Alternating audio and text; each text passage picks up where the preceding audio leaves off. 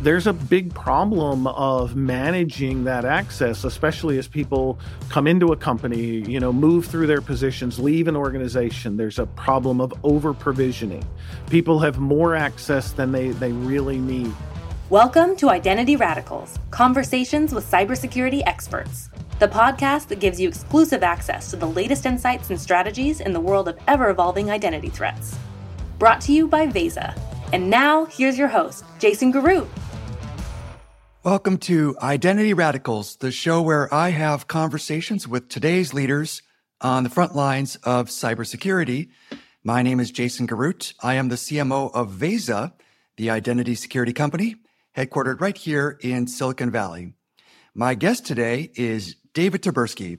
He's the VP of Information Security and the CISO of Wynn Resorts, a, uh, an establishment that I've visited more than a few times. David has an impressive 15 year career there, and he was actually the first CISO of Wynn Resorts. So as you might guess, he's in charge of just about everything.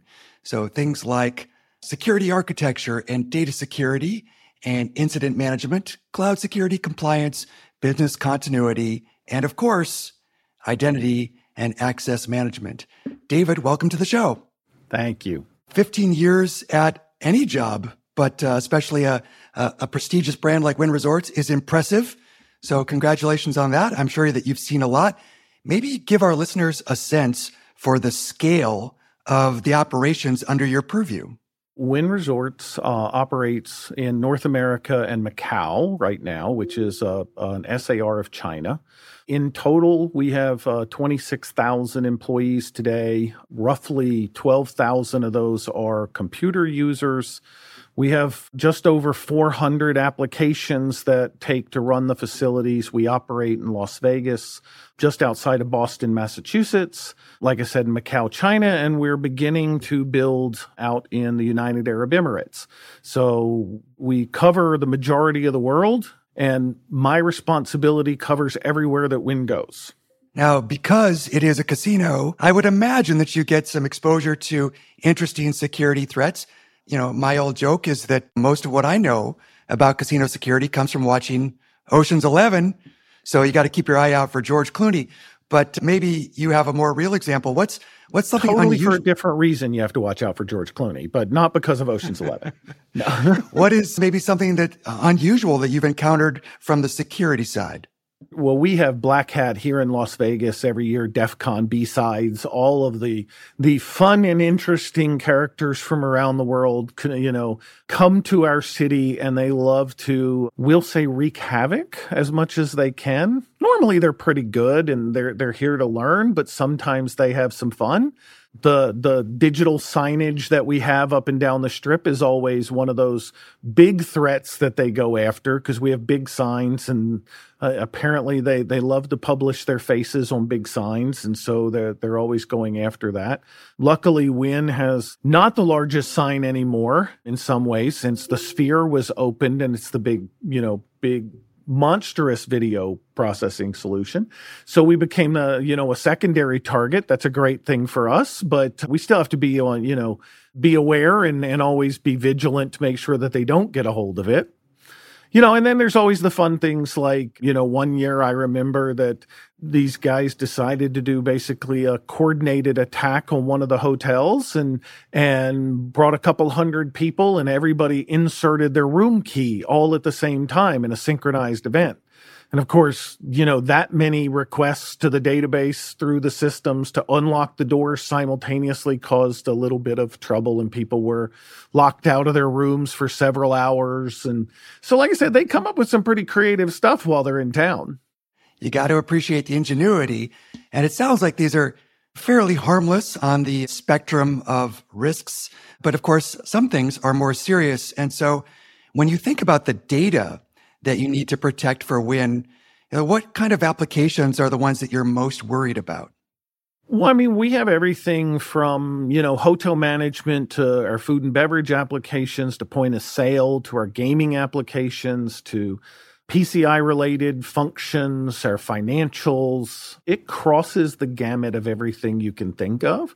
And not everything requires the same level of you know capabilities but we are a highly regulated industry so we have gaming controls in every state that we operate in we have sox regulation because we're a publicly traded company we you know have health information with our insurance we have all kinds of different functions so yeah it it it runs the full gamut around the board of of what we have to protect. And and data is of course the most critical element that that contains the value that people want to steal. So we're we're always vigilant about what data we have how long we store it where it is um, and how we protect it.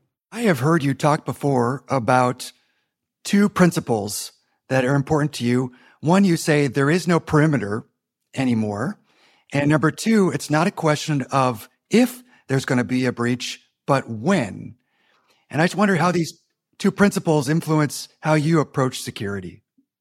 Well, those are, I mean, every salesperson on the planet right now in a security, they use those two terms because that's how they feel that they're going to sell their product into the, the organization, right? Because, oh, there's no perimeter anymore. You need to buy my product because it'll solve every problem you ever have. You don't even have to install it. Just buy it, put it, just, that's all you got to do. You just buy it and it'll fix all your problems, right? Every sales guy. And then, you know, on top of that, it's like I said, it's not a matter of if, but when. And you've probably heard that conversation a hundred times from everybody out there.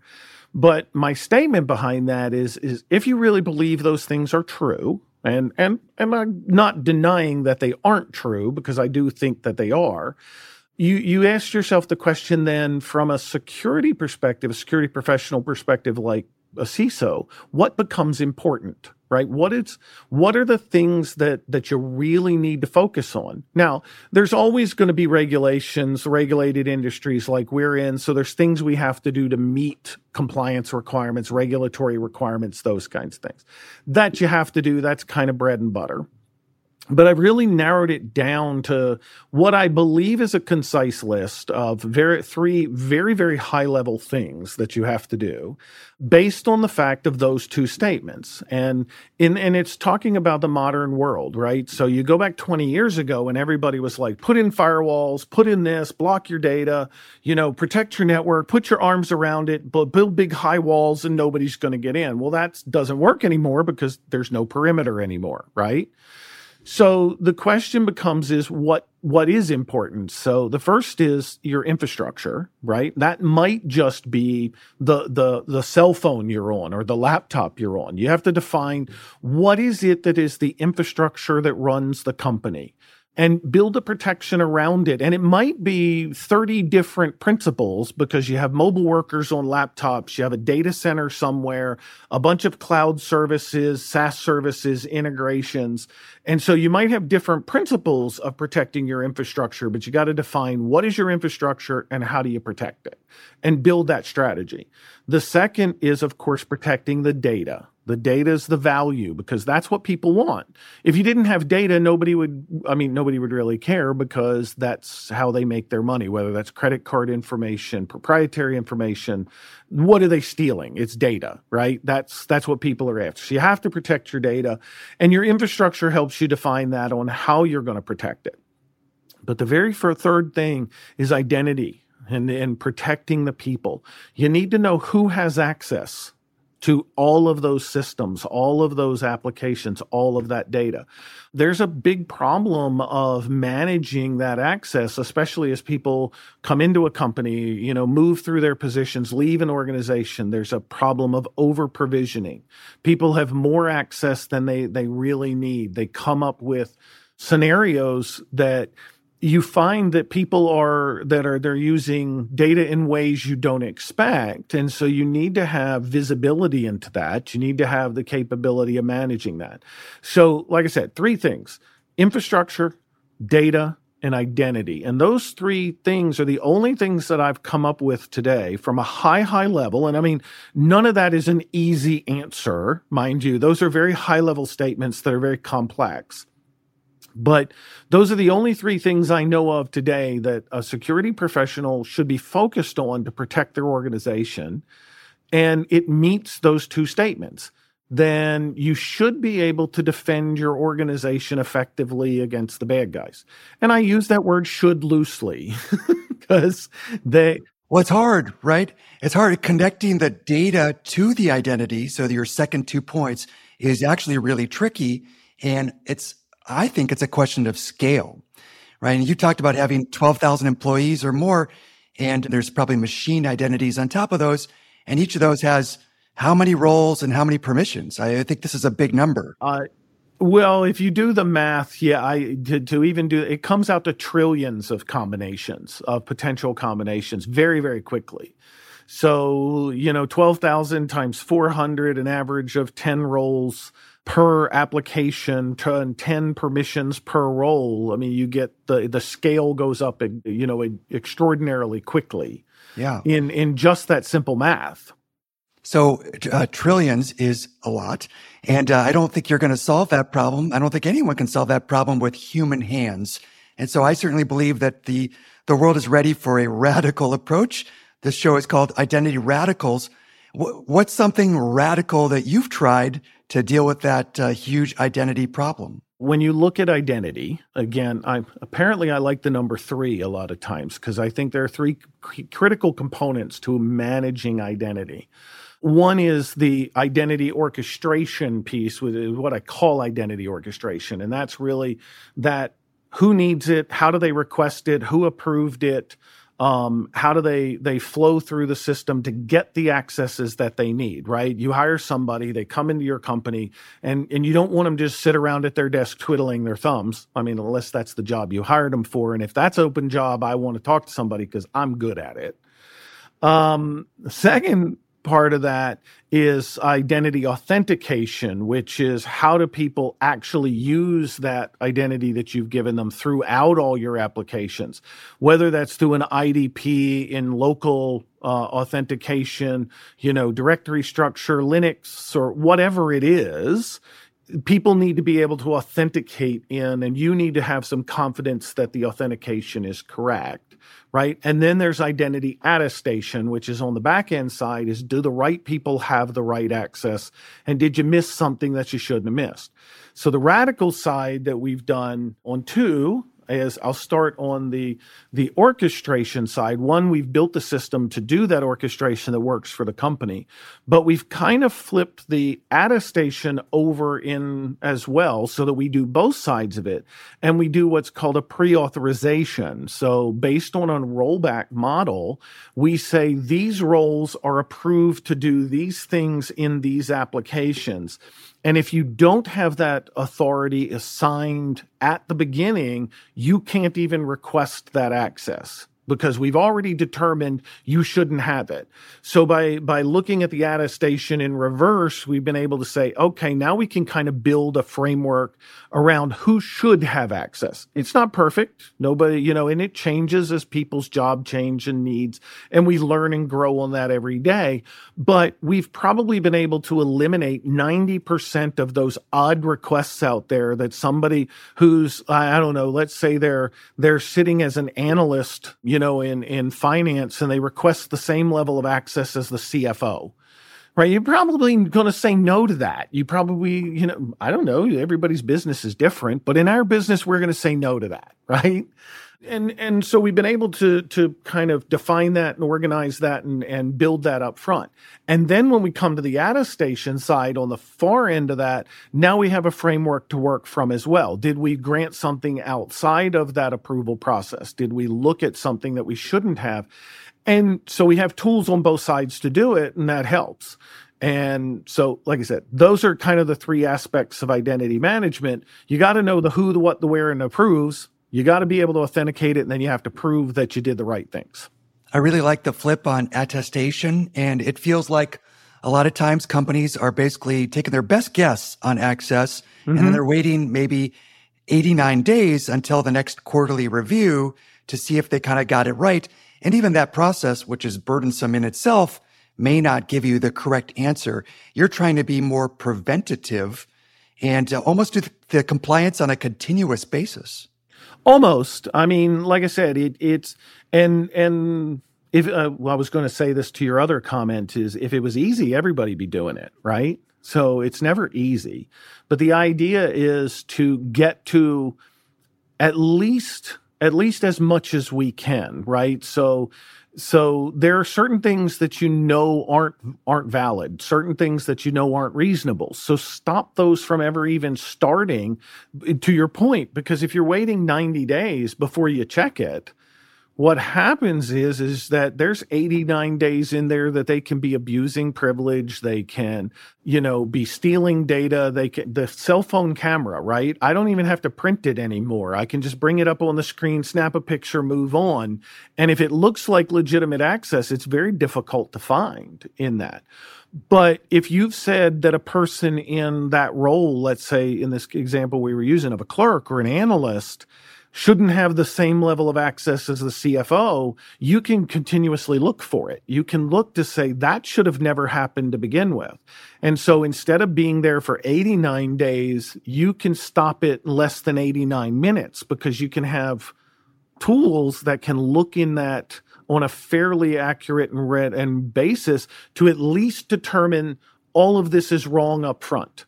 Now, it's not going to determine everything, but that because that takes some human intelligence on the backside until chat gpt figures out how to do it but that's a whole different problem but you know the the humans go in and look at it the every 89 days but at least there's an assurance that over that time the majority of the stuff that should have never happened didn't I talk in terms of bad permissions. And I think that a lot of the systems that people have today are allowing bad permissions to propagate and to persist.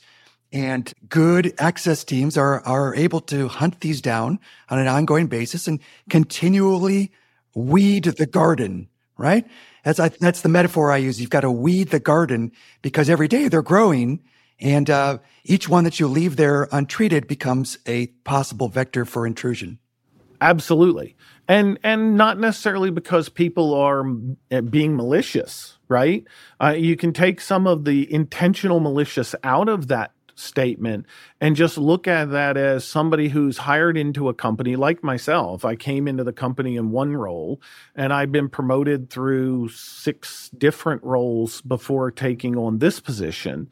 Um, that permission level kind of follows in a normal organization, right? So I started out having certain roles here and then I moved into the second one and they added on what did I need for the second and then they moved to the third and then you add on some more and move to the fourth and you add on some more. And by the time you get into the fourth or fifth role in your organization, you look back and go, First of all, I don't use half of those that I did when I was in the first role. Why do I still have them? And, and it's just good hygiene and cleanup practices to say, the new roles don't need it. Get rid of it, right? Let the people who are who need to do that do it, but take it away from the people who don't. So, like I said, it's not even taking the malicious statement out of it of somebody doing it intentionally, bad permission it happens because of time and how people move around in the organization. And you have to realize you got to fix for that too. It's not always a, a, it's not always a threat actor doing something intentionally to harm you. It's your own practices not doing something which is harming you. this podcast is brought to you by Veza, the identity security company. 75% of breaches can be traced back to identities that were either compromised or abused. That's why companies use Veza to find and remove the risky access permissions that legacy tools just can't see. Secure your data wherever it lives with Veza. Learn more at Veza.com. Everybody wants least privilege, and I don't think anybody feels like they've actually accomplished it. And maybe it's an impossible goal. I don't know. But you have an ally in your fight, and that is the internal audit team. And one of the things I've heard you say in the past that uh, I think is radical is that um, you, one of your goals would be to work the internal audit team out of a job. But these are folks that are trying to, you know, maybe it's an aspirational thing. So what do you mean when you say that? So I always look at it this way: an audit team, and they are an effective team, and and I don't want to I don't want to alienate anybody or upset anybody because they do an incredible job. But the point is, is they are definitely looking at point in time. So just like you're doing an attestation, maybe every 90 days, your internal audit team can't run continuously. They're, they're looking at it from a very specific standpoint. They're taking point in time you know, evaluations. And they're looking at that saying, okay, is anything wrong right here and right now? And if it's wrong, why is it wrong? And helping build new processes because that's, that's their job. But if you can take that and turn that into an everyday thing or an every hour thing, now it becomes much more difficult for them point in time to find something that went wrong. Right. And then you get the idea that you're making those adjustments faster. So that's why I say always in a sense.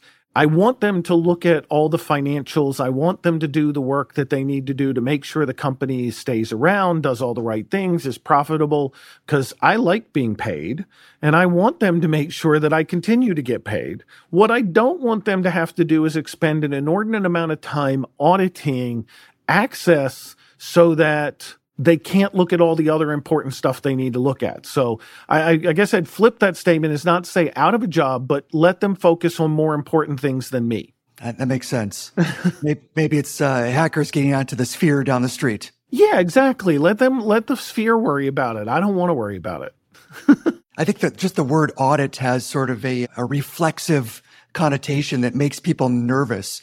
But of course, they're they're here to help us make sure that the processes have control and what I think people in your line of work have to worry about is, you know, getting too many compliance violations. They're called different things in different industries, but it may be a matter requiring attention or some kind of warning. We all want to stay out of SOX jail. I heard somebody recently say, Hey, Veza, can you help us get out of SOX jail? They were talking about Sarbanes-Oxley and not being in compliance because of something the auditors found.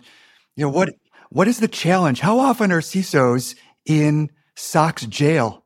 Unfortunately, more often than they should be. And again, that's because they haven't really looked at these processes. And, and you're probably right. There's probably some contention there in their audit teams. But uh, luckily, I, I, I work with some great people and, and I have a good relationship with my audit team. And I always ask the question, how are you looking at that? How are you finding that? Right? What is it that you're trying to discover and why? And then work backwards from there to say, how do I do it better? How could I take what you do into an automated fashion and stop it before you ever find it? Because I, I always said, if I can find it and fix it before you, then it is not one of those audit findings, right? So I always look at it in that respect of saying, how do I, how do I bring it backwards down the chain? Simple security practice is push the issue farther and farther away from you.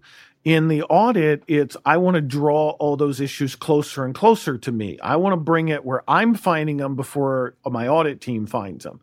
I want to see them faster than they can process them. I want to do, in a sense, every bit of work that they do, I want to automatically do it at a rate they can't keep up with. Because if I can keep finding them and ensuring that I'm fixing them from a metric standpoint, right? If I can change my processes that it never happens, one, audit's going to be happy because those findings, those issues, incidents, whatever they want to call them in your industry, they never occur in the first place. Well, isn't that the goal, right? So you talk about how do I get out of SOX jail? Well, you get out of SOX jail by not letting those things happen in the first place. So you need tooling like Veza to help you decide how does audit find it and then how do i find it faster than audit and then how do i make sure that i re- retool my processes so that it never occurs to begin with? How do you know if you're getting better this feels like a journey that you're on and there's always new challenges arriving and then you're coming up with new systems or buying new vendors to help you get better at this. How do you know if you're making headway? Is there any metric that you add up to see if you're you're getting to a place where you're catching all these things before the auditors? Well, there's nothing nothing's particular. I mean, you can obviously you can obviously look at segregation of duty. You can look at, you know, did I leave somebody active when they were terminated from the company and for how long was that access ever used? Did we leave access when somebody moved from one position to another? Response times on changes to access. There's a lot of different things you can measure to make sure of it. Can you 100% know that an auditor will never find anything? it's their job to find something. You just want to make sure the something is small, first of all, and that's not always the case. But the true measure that I use is how how much am I being yelled at? Right? How serious is it? So this is the same measure I use in domestic matters to see how absolutely. It's just it's a perfect measure in this case, right? Is my audit team sitting in front of me saying, You've got 6,000 problems and they're critical in these ways because these systems contain financials, these systems contain, you know, sensitive data, there's PCI viol, whatever it is, right? Is my audit team sitting to me telling me I've got this cacophony of problems? Or are they sitting in front of me saying, Well, we found this thing over here. It's not really a big deal, but you should probably look at it right? In that case, I'm going, okay, I'm probably doing pretty well because they're basically just brushing it off, saying, I got to find something. I got to tell you about something. But it's really not that bad. uh, it's hard to make a dashboard, I suppose, to track the number of times you get yelled at. But I, I think the close analog would be to view these as process defects and to sort of keep a tab of how often you're getting defects and how severe are they. Is that number trending down over time? Then you're doing a good job. Yeah, and, and well, that's a isn't that a nice analytical way to put it? But it's really the amount of the the, the intensity and veracity of being yelled at. okay, well, we're not yelling at you, so I think you're doing a great job. Let me just turn and ask you some kind of more fun questions. I'm just curious. I always ask my guests: Is there a movie out there that that you do you think that you enjoyed the most that has something to do with security or hacking?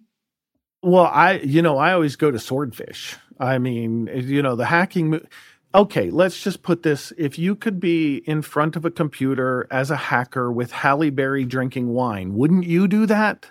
I, I feel like if I answer I, have got question, an open chair. She's welcome. That's, I could get yelled at for, for answering that question the wrong way. Well, me too. And if my wife sees this, she's going to yell at me for saying it. But let's just be honest. I mean, that's that is the most uh, from that perspective. I am not John Travolta. I don't have his talent for movies. Halle Berry is never going to come sit in my office and talk to me about cybersecurity. But you know, there's the dream. The dream. She's missing happen. out. She really right? doesn't know what she's, she's missing, missing out. Absolutely, that's what we're going to say. David, you know what? One thing I think that's always really interesting for our listeners is to know where leaders get their information from and you know how do you find out about new technologies or new techniques that you might want to try at Wynn? Well, I talk to a lot of people. I talk to my peers. I attend conferences like Black Hat and DEF CON. I sit in in groups all the time and have those those types of conversations. I do an immense amount of reading online. It's amazing that the security community has grown a little bit and that they share information. They're not quite uh, 100% there. Security professionals, unlike hackers, tend to try to hold everything close to their chest and not share. But that's changing, and I, I do I do think that's great. That I'm a big proponent of sharing sharing process, sharing techniques, sharing everything we can. Not the not the the proprietary that you have to protect or or the you know whatever, but at least sharing what you can. And so I helped found a group here of CISOs in town in Las Vegas that still exists. We get together on a quarterly basis and we talk through issues. We we do that. No offense to vendors, but vendor agnostic. We keep them out of the room so that the you know well so that we can talk bad about them if we need to. Right. You got to have your um, safe space. Exactly. And and and those conversations help tremendously because and it's not just gaming. It's multitudes of industry here in town is is coming together from a senior leadership and that like I said along with the reading stuff looking uh, amazingly if you if you look at the LinkedIn um, profiles of a lot of security professionals and go through the feed, it's amazing how many new things they're sharing.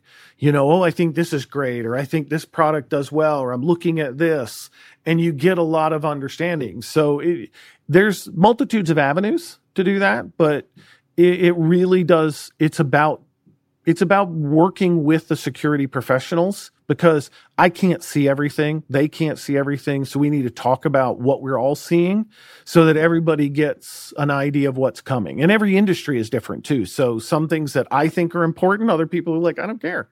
In, but in their industry, something else is important. So I think the combination of velocity with so much change coming so quickly, plus opacity with a lot of people keeping things close to the vest makes it hard to learn what's going on. And so things like what we're doing right now, networking sessions, person to person contact, kind of the, the best way to get the, uh, the freshest info.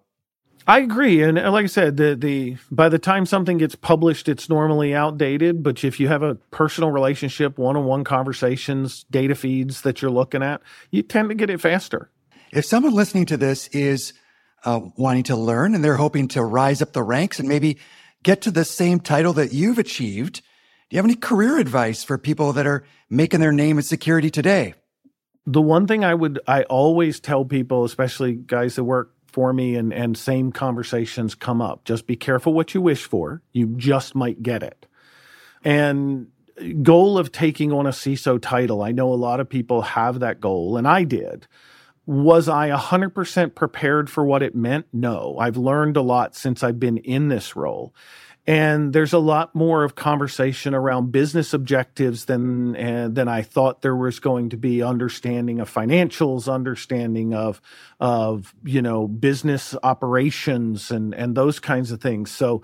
You, really take a strategic look at what you're trying to achieve. And there's nothing wrong with becoming that that SME in the technical world instead of the CISO, right? If that's where your talents lie and your interests lie. And I'm, I'm just saying that from know where you're going, talk to the people who are in those roles in your industry.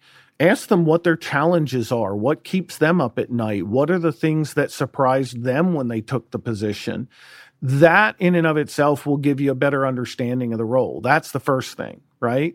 Second thing is learn as much as you can and be as creative as you can to help the company. I find people in my role too often are impediment to success of a business. And I that's not our role. Our role is to empower the business to move forward effectively, safely, and correctly. And so the more we can do that, the more we get, in a sense, out of the way, but we protect the organization at the same time, the better off we are. The joke is the CISNO, and you never want to be the CISNO, right? So understand how to be creative and listen.